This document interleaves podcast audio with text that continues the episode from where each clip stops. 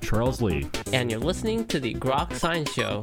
That's right, it's a weekly look at the world of science, technology, and their effects on our daily lives. Coming up on today's program, George Zaidan will join us to discuss ingredients. So stay tuned for all of this. Plus the Grokatron 5000. And our world famous question a week. Coming right up. Here. On the Groks Science Show.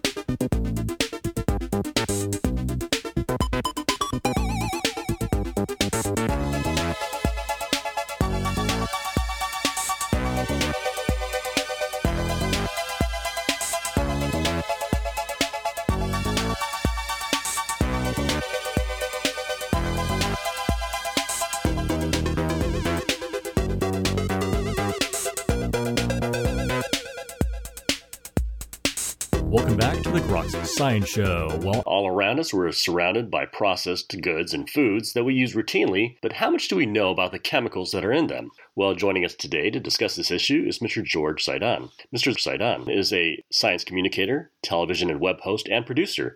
He created National Geographic's web series Ingredients and co wrote and directed MIT's web series Science Out Loud. His work has been featured in numerous sources, including the New York Times and Forbes, and he's currently the executive producer at the American Chemical Society. He has penned the new book, Ingredients The Strange Chemistry of What We Put in Us and On Us. And Mr. Zaidan, thank you very much for joining us today on the Groks Science Show. Thanks for having me. It's great to be here. Well, there's certainly a fascinating book you've written here, Ingredients. To talk about the chemistry of everyday life. I'm curious why you decided to write the book. So, a couple of uh, years ago, I, I, did a show for National Geographic in which I tried to make consumer products, things that you'd recognize like lipstick or hand sanitizer, from quote unquote all natural ingredients. And sometimes, you know, they worked pretty well. Turns out you can actually make a decent lipstick from a few different types of oil and rust. Um, but most of the time, they did not work very well. Uh, I could not, for the life of me, make a hand sanitizer that sort of gelled up in the same way that commercial hand sanitizers do. And that sort of got me thinking, like, is natural stuff better for you? And conversely, is processed stuff bad for you? And, and I thought it would be, uh, frankly, I thought it'd be like kind of a simple answer, and uh, but but it wasn't, and that sort of got me down the path of, of writing this book.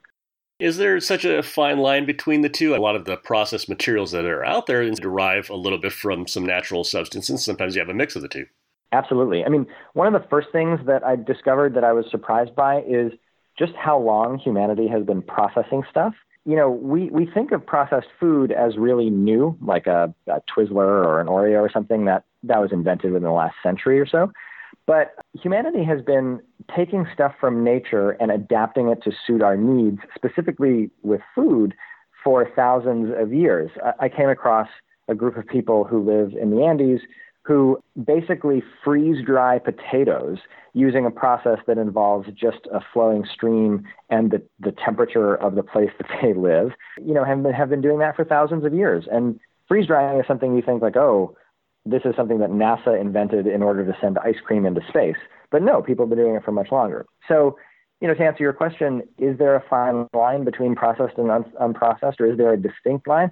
Not really. I mean, everything that you're, everything that you see in the grocery store has been processed in some way. It's a, it's a gradient. Some of it has been fairly lightly processed. Some of it has been more heavily processed. But trying to categorize foods by the, the extent of the amount that they've been processed is is fairly tricky, actually. How much do you think people think about this? Certainly, there are efforts to sell products based on how much they're processed. So there is a difference. If you if you go by what a group of scientists out of Brazil have been saying for the, the past few years, they've sort of come up with their own classification system to, to sort of rank foods based on how much they've been processed. And according to them, what you want to avoid are what are called the ultra processed foods. So this is something that you know what what you think of when you think of processed food, like a bag of Cheetos or a box of Oreos or um, things like that. Um, what they're saying is like, okay, we've you know we've categorized we've we've lumped these foods by the by the method of their production. So are there a lot of additives? Um, are there a lot of uh, manufacturing steps? Are there emulsifiers? That, that kind of thing. And you want to sort of avoid those foods. And then there's there's another group of people, uh, scientists, who would say, Well, it, it's actually not so much about what you do to a food that determines whether it's good for you or bad for you or neutral for you, but it's more about what's actually in the food. And that's something that's actively under debate these days. So, should you watch out? Like, what you, should you watch out for? I would say when it comes to food, um, you, you want to make sure that you're getting the sort of macro and micronutrients that you need. You don't want to be deficient in, in anything. But after that, I wouldn't worry so much about really, really specific granular things like like kind of the kind of stuff you see in health magazines, like make sure to drink light roast coffee because it's high in antioxidants or whatever it is. That sort of stuff, I would just I would focus on something else. How much do we know about all the additives that go into some of the foods? So I think for the the day to day, if you're just a consumer and you're wandering through the grocery store, I would not think about it all that much. There are a, there's a group of scientists who spent their their whole their whole job is basically to figure out are these additives safe um, and are they likely to cause, let's say, cancer or some other disease. Um, and I would say like we're in pretty good hands when it comes to that front. I know there are lots of people who would disagree with that, but um, from what you know from the the research I've I've seen. It, it, it takes, you know, it takes, uh, there's a fairly ha- high sort of uh, standard when it comes to uh, figuring out is this thing gonna gonna cause cancer, um, and there are people who who who look at all the available evidence from things you probably heard about like animal studies all the way through to um, human cell line studies through to studies with actual humans involved you know, and, and so there are people who synthesize all that evidence and come out with a recommendation at the end. I would say if you're a consumer, you know, pay attention to those recommendations a little bit, but I wouldn't, you know, get into the weeds of the evidence itself because you're likely to follow a thread and be led astray. So, not limited to just foods. I mean, there are all these other items that we use routinely and maybe don't think too much about what chemicals go in them. Absolutely, yeah. Um, I spend a chapter in the book talking about sunscreen. That's a really interesting one because it's it's also one of those things that it, you know there there are nuances, and it's it's important to understand what those nuances are. The sun is a is a really powerful, uh, uh, really really powerful. Uh, uh, I think fusion reaction. I'm not a physicist, I can't say for sure, but there's a ton of energy coming, you know, being shot at the Earth from the sun. So, you know, do I do I sunbathe? No, I don't, because I, I don't I don't think that's it's a great idea to to to spend hours and hours and hours absorbing all that that UV light. By contrast, do I am I like terrified of the sun and afraid to go outside? No, I think you know we as a species have been around for a long, long time, and the sun's been around for a long, long time, and uh, and we've adapted to to sort of figure out what amount of sun is okay and uh, make sure that we get less than that amount. And and you can apply this to pretty much everything in your life. One of the things that's actually really very clear when it comes to the science is smoking. That's the the one case in the book where I where I looked at the, all the evidence and it was, I mean, just shockingly clear in every respect that that smoking is bad for you and exactly how bad it is for you. There have been decades of evidence of that, and the the there's really really good solid science on on that front. And and yet, you know, 30 million Americans still smoke. You know, the new trend is vaping. What do we know about that? Yeah, so uh, vaping is a lot newer than smoking, obviously, um, and so the science is is less clear on that front. Based on the early studies, and I'm assuming here that, by the way, we, we've had the before the COVID pandemic, um, we did have in the U.S. the that very very sharp increase in vaping associated um, uh, lung uh, um, uh, distress and injuries so if you if you set that aside for just a moment and you look at the studies on sort of long term uh, or semi long term vaping, it seems like uh, vaping is somewhere in between being neutral for you and being bad for you. Certainly, uh, probably not as bad for you as smoking, but also probably not great for you to be regularly inhaling aerosols into your lungs like that. But but we don't fully know yet. We don't fully know yet, and it'll take a, a while before we really do illnesses that were happening recently in the US. I spoke to a few different scientists about that, and their suspicion was that that was actually caused by a chemical contaminant rather than something sort of inherent about the vaping product itself, just because of the incredibly sharp increase uh, and how fast those, you know, those illnesses happened. Well, the book goes through a lot of different topics, uh, some uh, a little less more humorous in a way. You talk about aphid excretions. Yep. Yeah. The aphid is a really incredible insect. So the way it feeds is it will actually, uh, it has got sort of a long, flexible needle at the end of its face, and it will stick that needle into plants and worm its way all the way down to the, the part of the plant that carries the sap. Uh, and and it will then once it's sort of like hooked into the to the plant, it'll just sit there and um, chug on this sap for days and days and days. And of course, that means that it will um, excrete out that sap for days and days and days.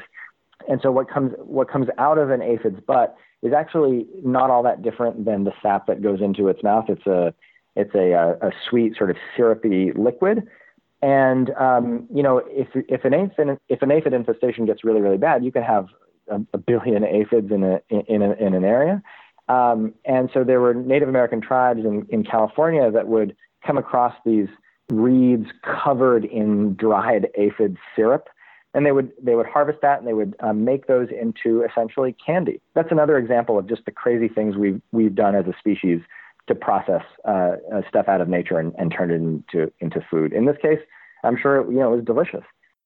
I covered a lot of very interesting topics. I'm curious, were any of these particularly surprising to you when you uh, came across it, or one that you thought, oh boy, I really have to share this? Yeah. Um, so there's a lot of like little anecdotes and stuff. One of the best things about the scientific literature is reading um, medical medical case reports. And one in particular stood out to me. In, in about 2011, uh, there was a, a, a kid who who a five year old who came in and presented with a series of symptoms that made doctors unfortunately suspect leukemia.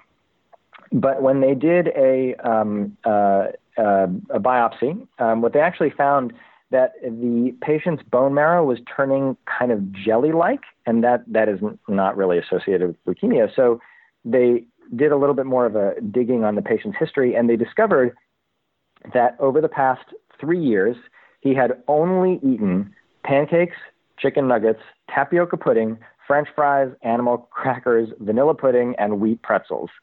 Now, if anything about that list strikes you, is that there's not a lot of vitamin C in it.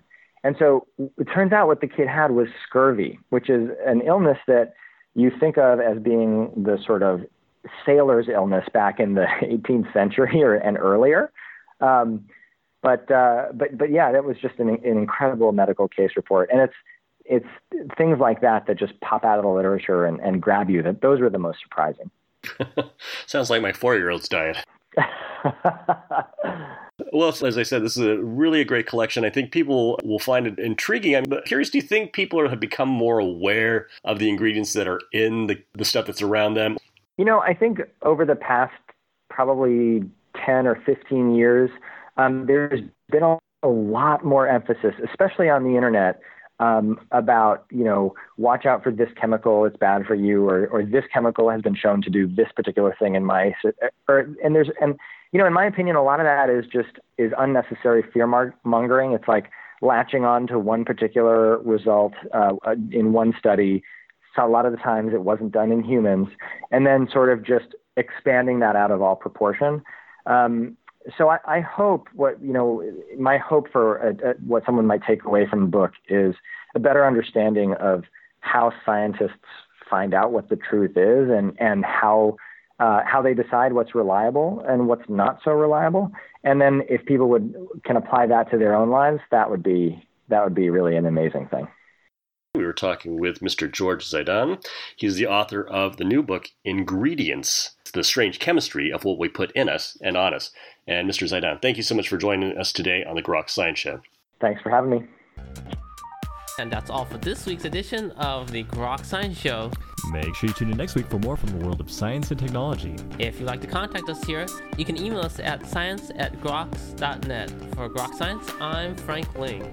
And I'm Charles Lee. Make sure you also see us on the web at www.groks.net. Have a great afternoon and keep on grokking.